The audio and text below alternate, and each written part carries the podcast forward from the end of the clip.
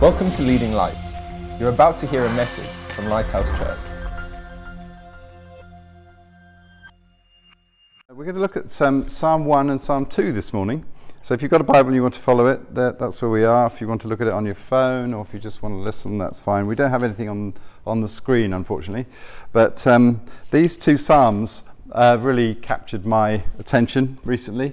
And um, when Greg said to the service leaders recently, Oh, could you preach on the 16th? Um, I thought immediately that's what I want to look at. And um, it does fit in quite well to the theme that Greg's been talking about, which is this theme of our DNA as Christians and as a church.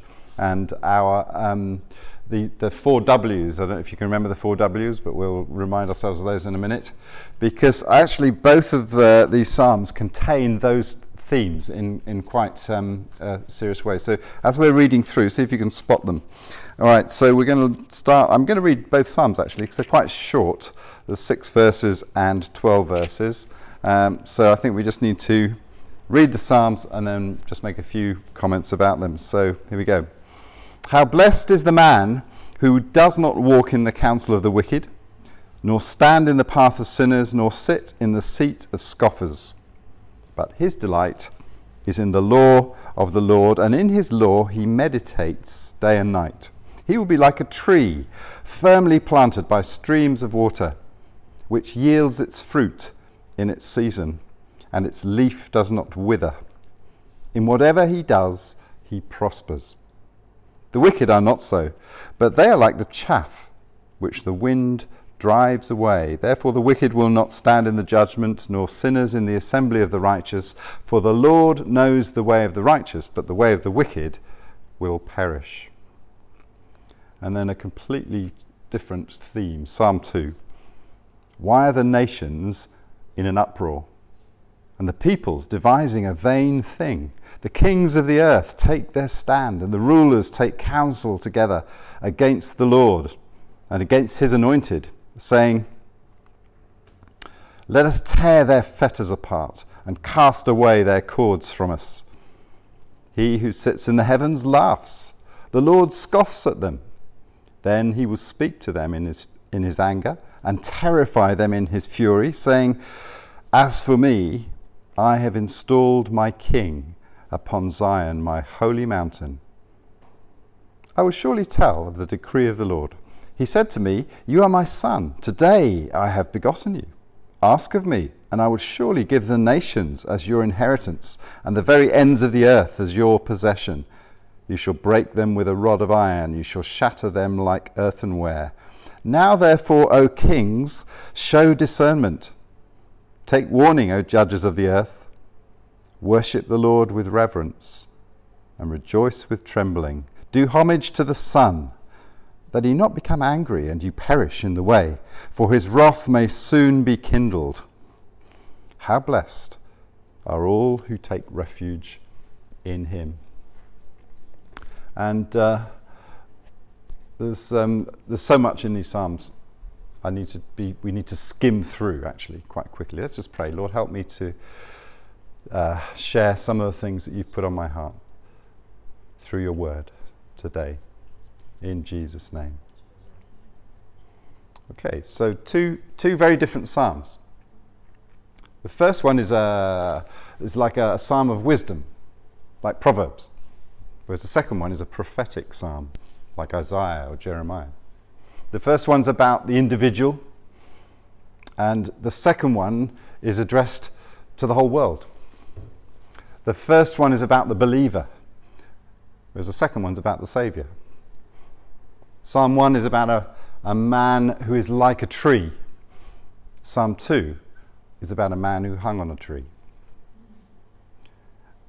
But they both are talking about blessing.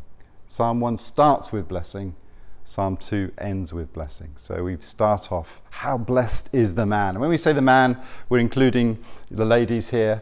The Bible, I'm sure, is including men and women. So if, you, if you're not a man this morning, um, please include yourself, what we're talking about. Blessed is the person, if you like, who does all these things. And then at the end it says, How blessed is everyone? How blessed are all who take refuge in him. So we're starting with blessing and we're ending with blessing. And as I said, the themes that Greg's been talking about are very much um, in this psalm.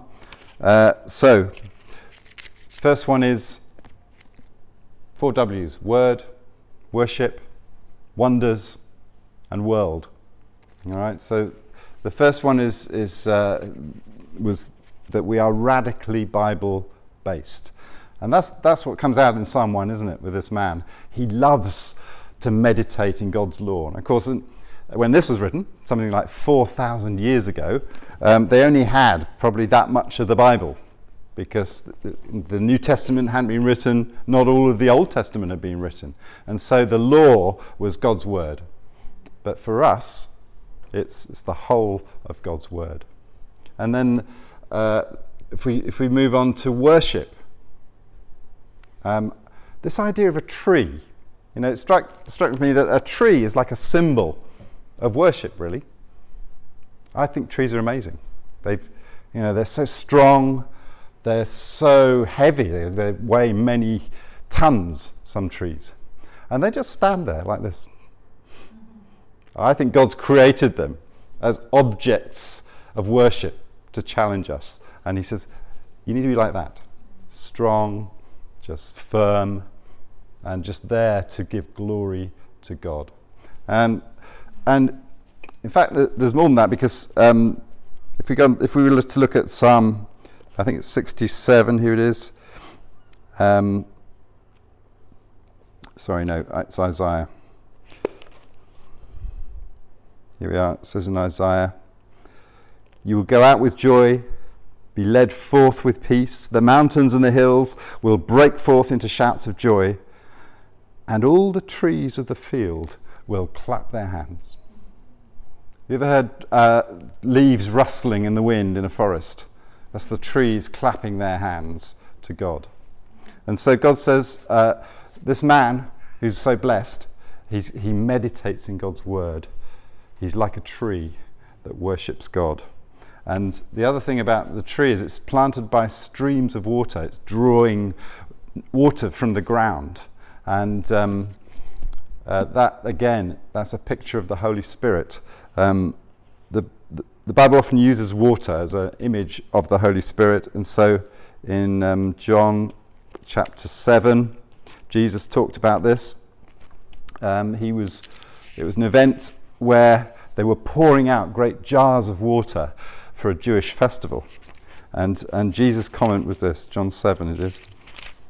Um, on the last, the great day of the feast, Jesus stood up and he said, If anyone's thirsty, let him come to me and drink. He who believes in me, as the scripture has said, from his innermost being will flow rivers of living water. And then the, um, it's John comments after this, he says, But this he spoke of the Spirit, whom those who believed in him were to receive. For the Spirit was not yet given, because Jesus had not yet been glorified. And so the water that um, feeds the tree actually is the Holy Spirit. And if you remember, the theme on that particular subject was that we are Holy Spirit reliant. And that's, that's, that's what God wants us to be. So we're relying on the word, but we're also relying on the spirit, and we need both actually to go together. And then um, the fourth W is the world, and that very much comes out in Psalm 2. But before we go on to that, I just think we need to look at um, uh, this idea of blessing because um, it says in Psalm 67 that God blesses us that all the ends of the earth may fear him. So there's a reason for God blessing us. All right, it's not just for us. No, the psalm says that uh, in everything he does, he prospers. And, uh, you know, there's a kind of hint here of, of what's often called prosperity teaching, which is, um, I think, is one of those Christian teachings that goes a little bit too far. Because very often the idea you get with prosperity teaching is this is all for us. We can be prosperous. We can be rich. We can, we can have everything because of God. And there's a truth here that God wants us to prosper, but it's not for us, actually. It's for the world. So God blesses us, it says in Psalm 67. It says it again God blesses us that all the ends of the earth may fear him. So when God blesses us, the purpose of it is that people look on and say, What's going on with those people? You know, God's blessing them and they want to know more. So God's blessing should be an instrument for us to reach out to the world. And I think that's what it's talking about. Uh, so that, that's Psalm 1. Um, we could say much more, but let's move straight on. In fact, no, before we do, I just want to give one example of, of this in the Bible because the, the story of Joseph is, a, is an amazing example of God blessing someone. It wasn't all blessing, if you know the story of Joseph, he had quite a difficult start. so he was having all these dreams and visions, and uh, his brothers were jealous, so they sold him into slavery. And he went to Egypt, taken as a slave. He ended up in prison. It just seemed to get worse and worse and worse. But there was a purpose in it. And of course, he, he was lifted out of prison into a very prominent position where he was able to administer uh, the, the food for a seven year famine. And it was so significant that his own family ended up coming to Egypt for food and of being reunited with him. And there's a comment um, uh, somewhere in, in, the Bible that I think it's in that, in that section where Joseph says to his brothers, You meant it for evil, but God meant it for good. And I think it's quite significant when you look at the blessing that Israel, who was Joseph's father, so Israel was formerly Jacob, but he became, he, his name was changed to Israel. So he was the father of the whole of the Jews, the nation of Israel. And just before he died, Israel pronounced a blessing on all of his 12 sons. And some of them were quite brief, but Joseph's was significant. And this is what Israel said to Joseph. In, it's in Genesis 49, verse 22 uh, if you want to look at it later. And it says, Joseph is a fruitful bough, a fruitful bough by a spring. Does that ring any bells? This is the man in Psalm 1, isn't it? He's a fruitful bough by a spring.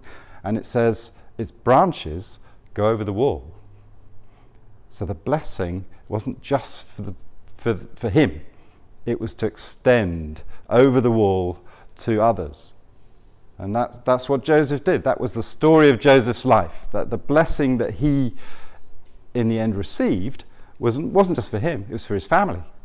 It was for the, was for whole of Egypt, it was for other nations. And so Joseph is an, as a prime example of this principle in action. It says, The archers bitterly attacked him and shot at him and harassed him, but his bow remained firm and his arms were agile from the hands of the mighty one of Jacob. And it goes on and on, and it finishes up The blessings of your father have surpassed the blessings of my ancestors. Up to the utmost bound of the everlasting hills, may they be on the head of Joseph. And so, blessing isn't just for our benefit, it's for the world. Thanks for listening. Please visit leadinglightsnetwork.com for more resources and subscribe to our podcast on iTunes. Please consider supporting this ministry by making a donation on the giving page at leadinglightsnetwork.com or lighthousejersey.com.